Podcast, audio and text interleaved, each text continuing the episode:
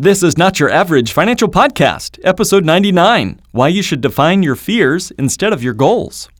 Traditional financial planning is no longer working. And in the new normal economy, your hosts, Mark Willis and Holly Bach, invite you to join us as we engage the new and improved steps for establishing financial sanity. Be curious, be stable, be sane. This is not your average financial podcast, helping you think different about your money, your economy, and your future. So glad to be with you all today, and so glad to be with you, Holly, here in the studio. Welcome, Holly. Hello, hello. Thank you, Mark. We are ready for another episode, and uh, this is episode 99. Uh, and so, you know, I was just thinking, um, you know, I was looking into some cannabis stock. I was looking into maybe throwing all my money into some Bitcoin.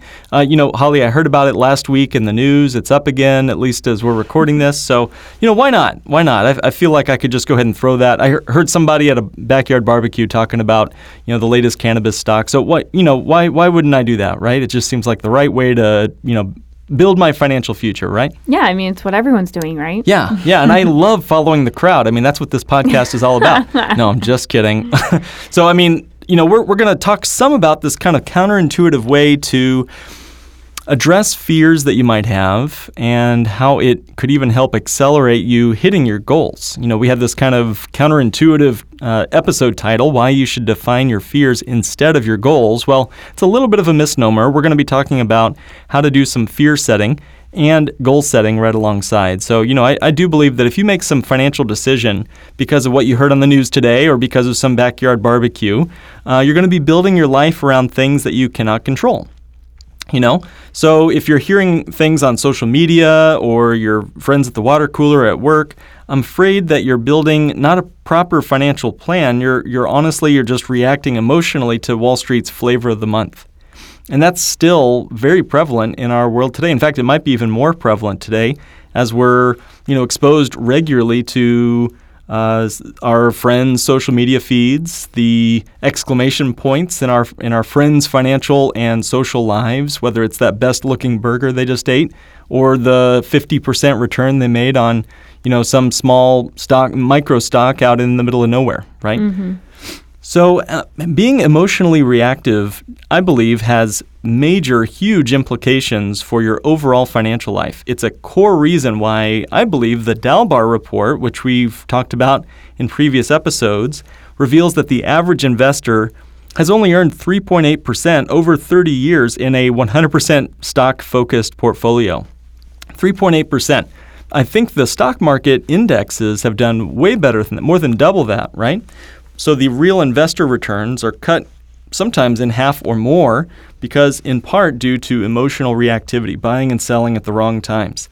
If, if you, our listener, can imagine sort of Wall Street as one big emotional worldwide roller coaster. Stocks are up on China hopes, stocks are down on China fears. I mean, who can really make sense of that, right? It's nothing more than an emotional roller coaster. It's all built on things that honestly we just can't control. So, you know, Holly, you and I meet with folks all the time that feel trapped by Wall Street's abuses. They feel out of control. They're emotionally volatile. As their portfolio rises and falls, they feel great when the market's up. They feel like schmucks when the market tanks. You know, there's just not much more they can do about it. They believe that all they can do is buy and hold on to the rails of, of that financial roller coaster. Buy and hold on uh, hoping that they don't fly off that roller coaster at the wrong time. Mm-hmm. So there's this old, very old Stoic philosopher, way before Wall Street got its start. His name is Seneca the Younger, who's quoted as saying, and, and I quote, We suffer more often in imagination than reality. We suffer more often in imagination than reality. Now, when I first read that quote, we suffer more often in imagination than reality, to be honest, I had this feeling that he was sort of critiquing the human condition, that he was sort of pointing out this unfortunate truth in all of us that we're conjuring up, you know, hypothetical dangers, you know, the monster under the bed, you know, all the things, all the drama that goes on in our lives, our social relationships, uh, and that we're f- building up all these sort of hypothetical fears more than we actually experience fear or danger in our actual lifetime, right? The proverbial um, tiger in the tall grass. Um, you know, is in our mind more often than in reality. You know, it's sort of like William, William Shakespeare writes in Hamlet Cowards die many times before their deaths. The valiant never taste death but once. So, how about that? I got two super cool ancient quotes in, in one episode here. What are your thoughts here so far, Holly? Yeah, but if we kind of take another look at the quote uh, by Seneca, you know, what if there actually was a benefit? You know, maybe it doesn't have to always be a bad thing to, you know, a benefit to suffering in our imagination. So, what if there was, you know, courage to be found in exploring your fears as well? Now, you know, certainly don't want to advocate for living in some sort of state of fear or anxiety. I mean, certainly that is not the way to live your life. Right. Already too much of that, you know, is going on around in our country and our culture as they kind of promote this anxious way of living life. I mean, just turn on the news and it's it's literally designed to provoke anxiety in you. Um, but maybe we can kind of put this quote, you know, on its head a little bit, and we used it in another way. You know, we suffer more often in imagination than reality. We use that to our advantage. So, what if you could use your imagination to help you in becoming more courageous and in facing your fears instead? So, while it's certainly not something you want to do haphazardly, this can actually be a valuable strategy to help you consider problems and troubles that you're dealing with um, that might be causing those fears or that anxiety. And you can kind of attack it in a systematic way to help you overcome them and help you achieve the goals that you had in mind and that you want, you know, in your life. Yeah, you're right, Holly. I think most of us live with a, I don't want to say underlying subconscious, uh, low level static noise of anxiety of everything that's happening. You know, it's the worries about your children, to worries about the future, to worries about money or your health or your family's health. But if you if you're able to train yourself to focus on what you can control in your life and not what you cannot control, immediately, instantly, you begin to focus on those things and you start to feel more in control. And if you could then build some practices around what you can control, you'll start to feel that control exuding from your life. And that's, I think, what part of what can bring some more emotional stability to your life and help you make better decisions as a result. So when you pay attention to something, it becomes more important to you. Let me say that again. When you pay attention to something, automatically it becomes more important to you. Um, you know, how do you, you know, if you're going to pay more attention to things that you cannot control, you're going to feel like the things out of your control are the biggest and most important parts of your life. If you could pay more attention to things you can control, and if you can build practices and systems and habits into your life that encourage you to watch what you can control, it's going to put less attention on things you cannot control, and you'll benefit as a result. Yep, and taking action and building habits around what you can control, like you were saying, Mark, will reduce that emotional kind of reactivity um, and give you an advantage in making wise decisions and wise choices for your life rather than just, you know, again, reacting those knee jerk reactions that we might otherwise have. And this, of course, you know, applies to and includes your financial life, right? So we all know that emotional reactivity is one of the biggest problems for the average investor who's kind of, you know, constantly buying and selling at the wrong times. We, you know, we talked about in episode 97 that emotional reactivity in your financial portfolio can even shorten your lifespan or at the very least increase the risk of heart attacks and disease. I Wow. mean, that's like those are real life um, kind of things that people have gone through due to have living on that emotional roller coaster and, and real life health problems you can have as a as a result. So learning how to manage our emotions in the midst of financial volatility might just be one of the you know kind of biggest superpowers uh, in a way that you can bring to your financial life. Yeah, and you know, with regard to your your physical health, the stakes are pretty high. You know, if you're unable to control your negative emotions, your fears on, you know, China uh, hopes or China fears, you know, dropping uh, this stock or that because of what you heard on CNBC last week, you're going to see uh, the markets tanking. You might not only sell at the wrong time, but you have this emotional toll uh, that can be taken out of your health or your relationships. This is, guys, this is the manifestation of the abuses of Wall Street in our physical bodies. That should be made like abundantly clear from the medical journals that we've studied and read on at this point. Uh, the wealth shock, as we talk about in episode 97. So we're talking literally about people's lives here. Uh, and we even know a lot of people who've listened to every single one of our podcast episodes. And they've become convinced in their own research that the kind of not your average financial strategies that we talk about on this podcast, like like the bank on yourself concept or the income maximization strategy, that they're the real deal. And they see the problems of the Wall Street machine, or they see how banks and credit cards and finance companies hold this grip on their financial lives. And yet, and yet, there is still some lingering fear or emotional aversion to making a change in your financial life, to leave Egypt, so to speak, you know, to improve where you are right now. That maybe maybe we don't mm-hmm. want to take that risk uh, and jump over the fence and head out into the wild pastures. We'd rather stay captive to wherever we are today in our financial lives. Maybe it's the fear of looking different to all your friends, family, colleagues. Maybe it's the fear of making one more financial mistake in a long history of financial mistakes. I mm-hmm. hear that a mm-hmm. lot, you know. Uh, whatever the fear might be, there is someone listening to this episode right now who wants to get in a better place financially, but has not yet found the courage to take action. So, by the way, you know, we consider ourselves experts at helping people work through those hesitations and fears and find that courage to act in their own best interest. I mean, I'm not a counselor. I don't play one on the radio or on podcasts. uh, but if you'd like for us to walk through that concept and think through that mindset with you, we'd be honored to be your guide to toward your goals. So, you know, we do believe that the best part of our work is watching other people overcome those challenges and hit their goals, hit, achieve their dreams. So, totally love to work with you guys. Reach out to us. Just go to our website, notyouraverageFinancialPodcast.com and we can jump right into what's what's working for you and what's holding you back toward your financial goals. Just click on uh, request a meeting. Uh, if you've ever had trouble taking that leap, even though you know it's the right thing to do, then just click on request a meeting and say hello to us. We'd be happy to uh, find a time that works with your schedule and talk about this sort of thing. So keep listening, and we'll talk about a way you can use the fear, the anxiety you might be feeling toward your overall financial benefit.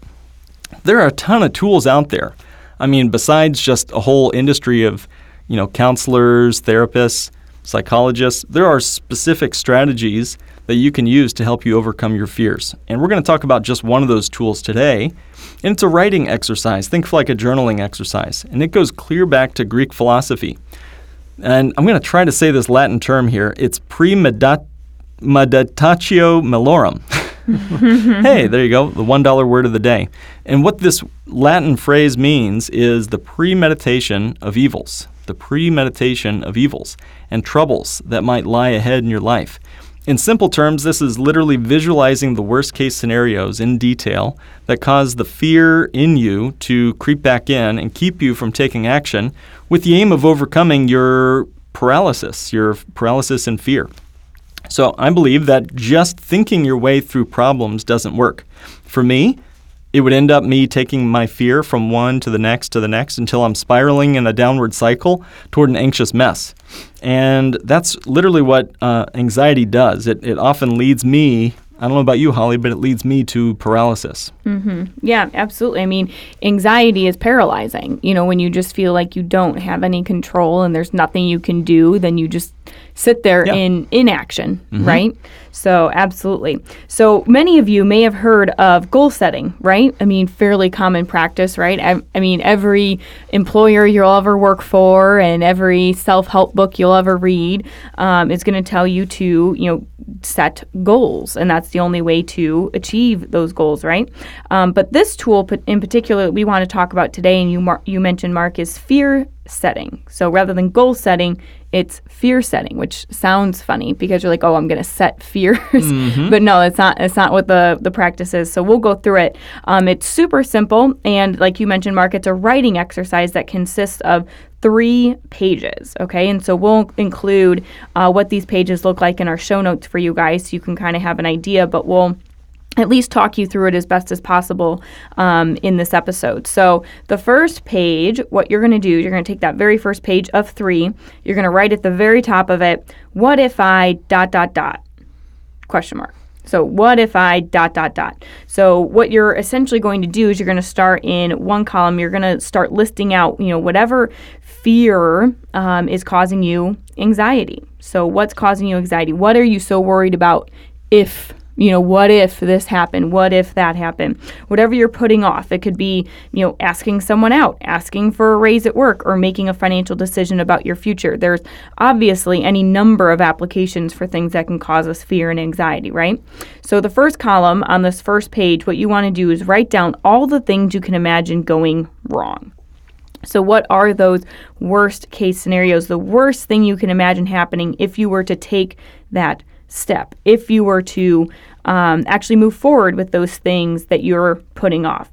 And what you want to do is list about, you know, 10 to 20. I mean, it, this is a thought exercise and it's meant to stretch you a little bit. So don't just start with, oh, you know, maybe these two things would happen to me. No, like really dive into the fear and what you're really um, worried about and is causing that anxiety mm. that's preventing you from doing it. Because obviously, this probably it's probably not just two things, right? I mean, if there's really just two things that are holding you back, you probably would have overcome those by now and done it.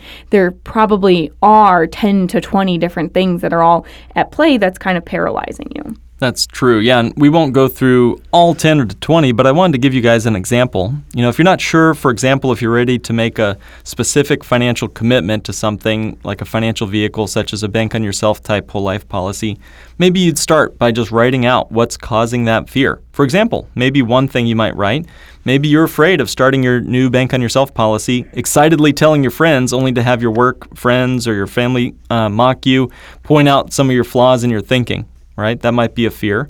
Or maybe you fear starting a bank on yourself type policy, and then the very next day the stock market goes on a bull market tear at 18% a year for the next 10 years, right? That's sort of the fear of missing out of the great returns of the stock market, FOMO, right?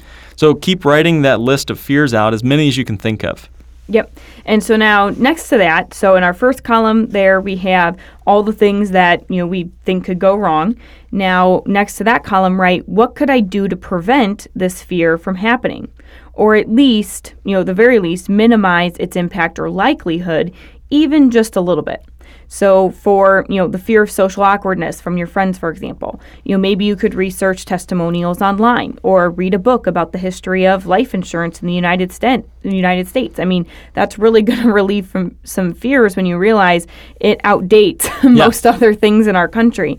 Um, and of course, you know, there's the added bonus that it might put you to sleep. yeah, that kind um, of book might. Yeah. Yeah, exactly. So if you're having trouble sleeping from all the anxiety, just read a book on life insurance. You'll knock right out. Um, but it might also help to just you know review how established life insurance in our country um, is and how many wealthy and successful people have made the same financial decision that you know you're considering and how it's worked out for them. Their right. worst case scenarios didn't come to fruition, um, and so maybe that wouldn't be the case for you as well. Um, and for the fear of missing out on the stock market gains. You know, maybe you allow yourself a little bit of money in the stock market to play around with, um, so that if you know the market does go on that like incredible bull market for the next 30 years, at least you still have some money in it. Um, but you would put your you know real wealth um, that you want to make sure is going to be secure and there for you no matter what. You can put that in the uh, bank on yourself type you know policy. It oh. doesn't have to be either or. That's awesome. So you're saying I can still put some money in that new burger startup, tech startup that's you know mixing um, soybeans and yoga mats for the yeah. burger meat? Okay. Yeah, by great. all means, take awesome. that little extra, put it in. Cool. put it in whatever you want, and then that way, you know, if you you do kind of have that also that awkward thing where your friends are, you know, talking about the stock market and what they're currently invested in, you still have, you still have something to uh, contribute. You can say, oh yeah, this is what I've got, you know, some money sitting in. They don't have to know how little it is. Yeah, totally. Yeah. um, you know, so you still have kind of something to talk about when that when those sort of topics come up. So you're re- re- referring to the prevention of the worst case scenario, even by a smidgen, even by a little bit. I think that's smart. And then the third step would be to, in our fear setting exercise, is to repair. So if that worst case scenario actually happened, you know, what would you do? And you know, how you know if that actually happened, what could you do to repair the damage? Again, even a little bit you don't have to completely solve it, but even a little bit, or who could you ask for help? So, what could you do to repair the damage, even a little bit, or who could you ask for help? So, how could you repair your relationships with your friends if they're mocking you for taking up a financial vehicle, uh, or if they pointed out some sort of flaw in your thinking? A fear of social exclusion is super duper real in the human psyche. It can totally paralyze you.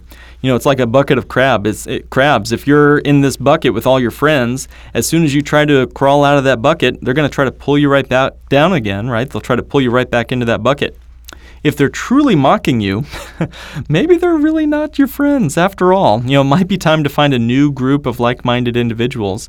And by the way, we're building a community of financial revolutionaries around here, and so we'd love to have you. We'd love to explore a new way of thinking in your financial future.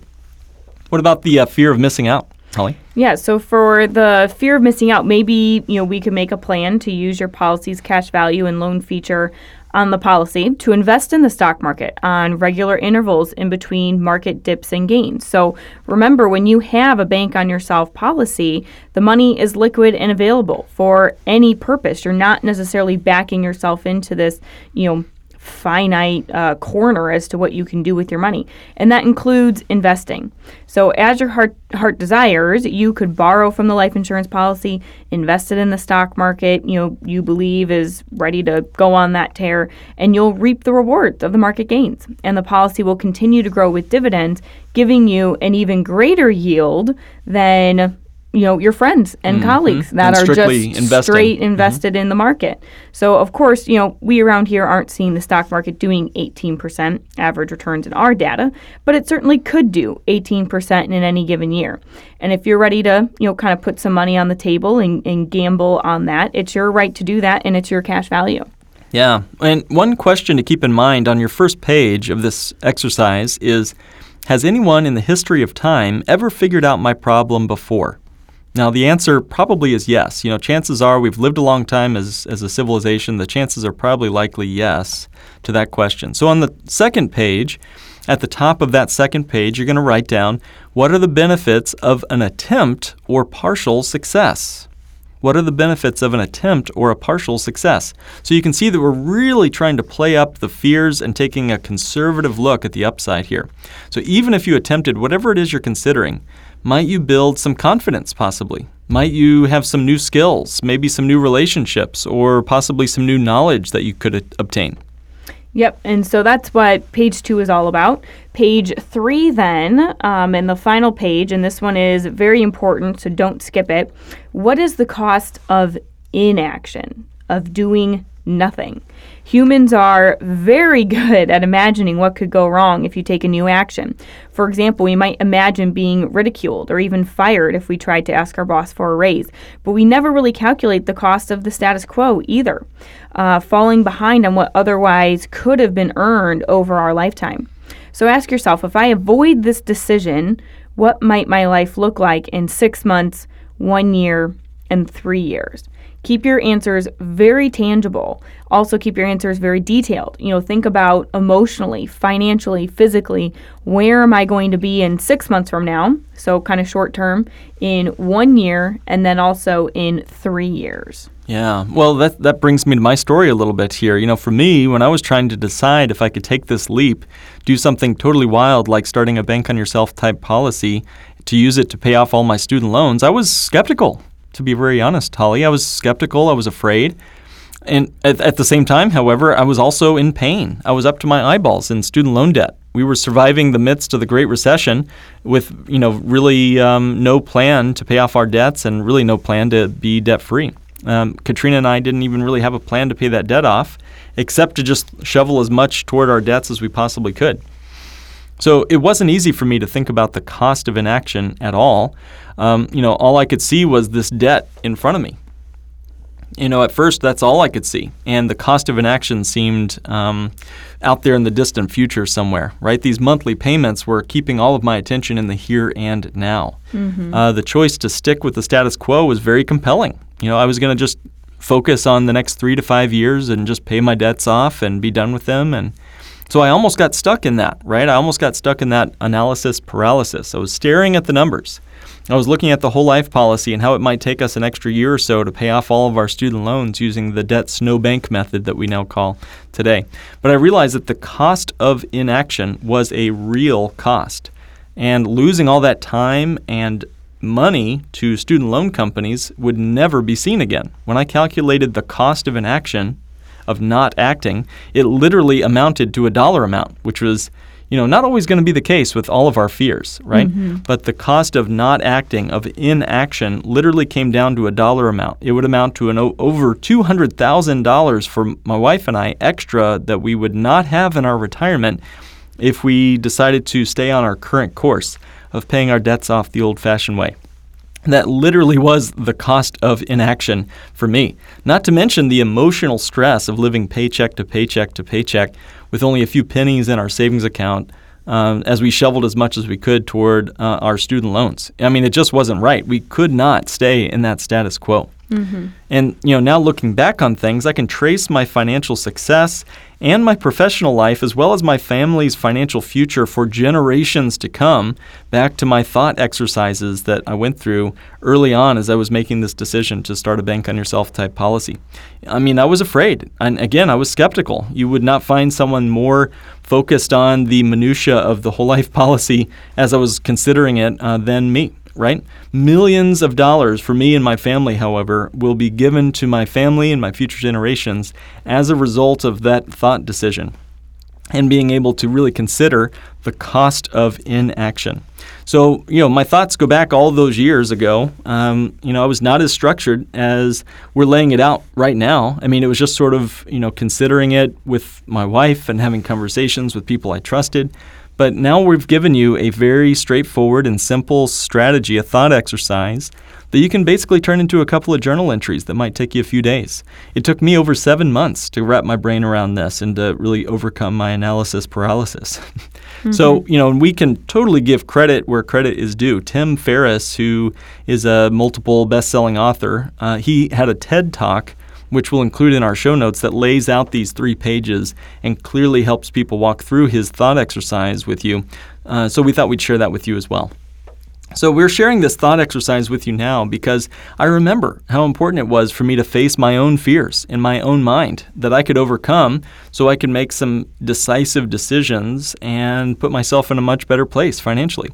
The benefits that have come from me thinking about those fears and thinking about how to prevent them and how to repair them, and the cost of inaction and the review of other people who have faced this fear before, it, has been tremendous. I'd also say that this thought exercise is not going to be some cure all panacea. It won't solve all of your problems.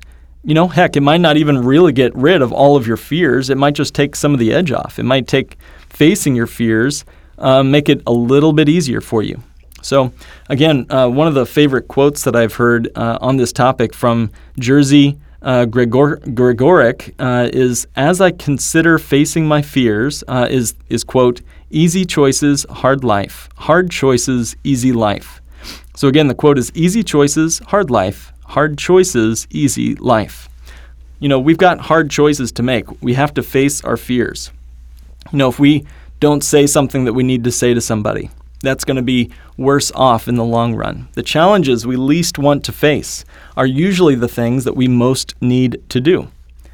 So, the biggest challenges we face in our life will not be solved with comfortable, easy conversations or decisions, whether in your own head or with other people. So, ask yourself what areas of your life would be better suited to defining your fears than in simply just setting your goals.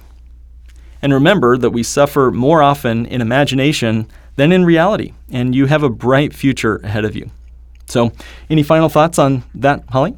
Yeah, no, I think it um, is a great kind of flip on the traditional way of thinking about things, and because um, that's what we do here, right? We take mm-hmm. everything and we we flip it on its head. Um, but I mean, I guess also just just kind of thinking over it more, I think about um, how it can be kind of used in conjunction with traditional goal setting. Though it doesn't, again, it doesn't right. have to be either or. Because right. I mean, I could see for myself personally, anyways, taking any number one of my goals and doing this fear exercise with it, right? Mm-hmm. Because oftentimes the you know what we put on our dream boards, our future boards, whatever you want to call them, um, are things that might cause a little bit of fear, right? Maybe that is starting real estate investing, maybe that is um, pursuing a different career, or maybe it is just you know um, something as you know simple as as uh, asking for a promotion or making more, right?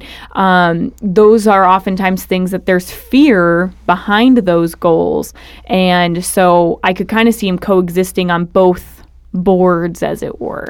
Um, and so, if you could even just take your goals, it's like, hey, this is something I want to achieve in the next year, three years, five years, and you go through this fear setting exercise, and um, I feel like you'll achieve your goals, like you were saying, Mark at the very beginning, you'll achieve your goals a whole lot faster if you can just cut through that fear in the beginning and realize, okay, now there's no more fear holding me back. So what else could be holding me back? And maybe mm. then it's nothing. Smooth sailing. Yeah. yeah. So, um, yeah, just kind of some food for thought. And that again, um, we don't really believe in too many like either or scenarios, you know. Mm-hmm. Um, and so I think it can be they can be used in conjunction in a good healthy balance with each other, both focusing on your goals, but then also making sure you're not totally ignoring the fear and anxiety that might be underneath um, achieving some of those goals. So two action steps uh, to leave you with today. One, think of before this episode ends. Pause it and think of one fear, one thing that you're being held back on. Uh, and then just make a write it down, mental note, or write it down, and then do this exercise the next time you've got 10 minutes, 50 minutes, whatever. Uh, the second is actually schedule the time to do the fear setting ex- uh, ex- exercise. Otherwise, it won't get done. All right, so that's our two little action steps. The final thing I'll mention here is a five star review. We love hearing from you, and um, it helps us know that we're on the right track. And uh, for example, Robert Lehman from legacy today.com uh, wrote a very kind five star review. He writes Respectful communication and education that is straightforward and is so very important today more than ever. Uh, life changes, and so does protecting our money. Uh, get ahead through knowledge and listen uh, to Mark, Katrina, and Holly. Uh, thanks again for what has been made available. Respectfully, Bob Lehman. So, thank you, Bob, for that uh, very kind review. And for all of your listeners, if you want to shout out from us on our show, take, uh, take a moment and leave us a five star review. All right. So, thank you, everyone, for joining us for this episode. We've got some fun stuff coming up for episode 100 next week. Uh, thanks for joining us for another episode of Not Your Average Financial Podcast, helping you think different about your money, your economy, and your future. This has been another episode of the Not Your Average Financial Podcast. To join the financial revolution and start thinking different about money, go to www.nyafinancialpodcast.com and click Request a Meeting. The topics presented in this podcast are for general information only and not for the purposes of providing legal, accounting, or investment advice. On such matters, please consult a professional who knows your specific situation.